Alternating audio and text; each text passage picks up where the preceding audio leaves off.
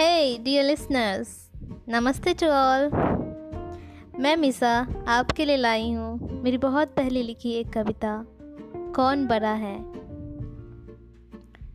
इस कविता को अपनी आवाज़ देने से पहले मैं एक छोटा सा वाक्य आपके साथ शेयर करना चाहूँगी। इस कविता को मैंने 2014 में लिखा था जब मैं ट्रेन से सफ़र कर रही थी। बढ़ती उम्र के साथ इंसान के मस्तिष्क में कई तरह के सवाल जागृत होते हैं और उनको जानने की इच्छाएँ भी तीव्र होती हैं। और उसी तीव्र इच्छा से इस कविता का जन्म हुआ है। तो आइए सुनते हैं सवाल से भरी इस प्यारी सी कविता को।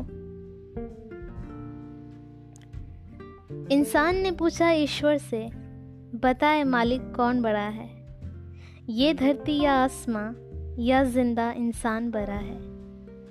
तीर्थ करे जो बारंबार, शरण में तेरे जाए हज़ार। करता अपना वही है नाम, जो धरती पर है बुद्धिमान। क्या सच में इंसान बड़ा है? जो धर्म न जाने कानून तोड़े, या हिंसा के मार को छोड़े, मंजिल राह देखे बस उसकी, जो अपने अभिमान को छोड़े। हे ईश्वर, मुझे दे वरदान, मैं भी बन पाऊँ एक सच्चा इंसान।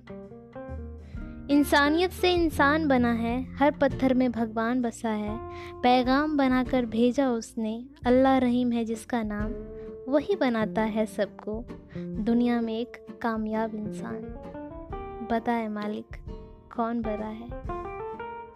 Thanks for listening have a good day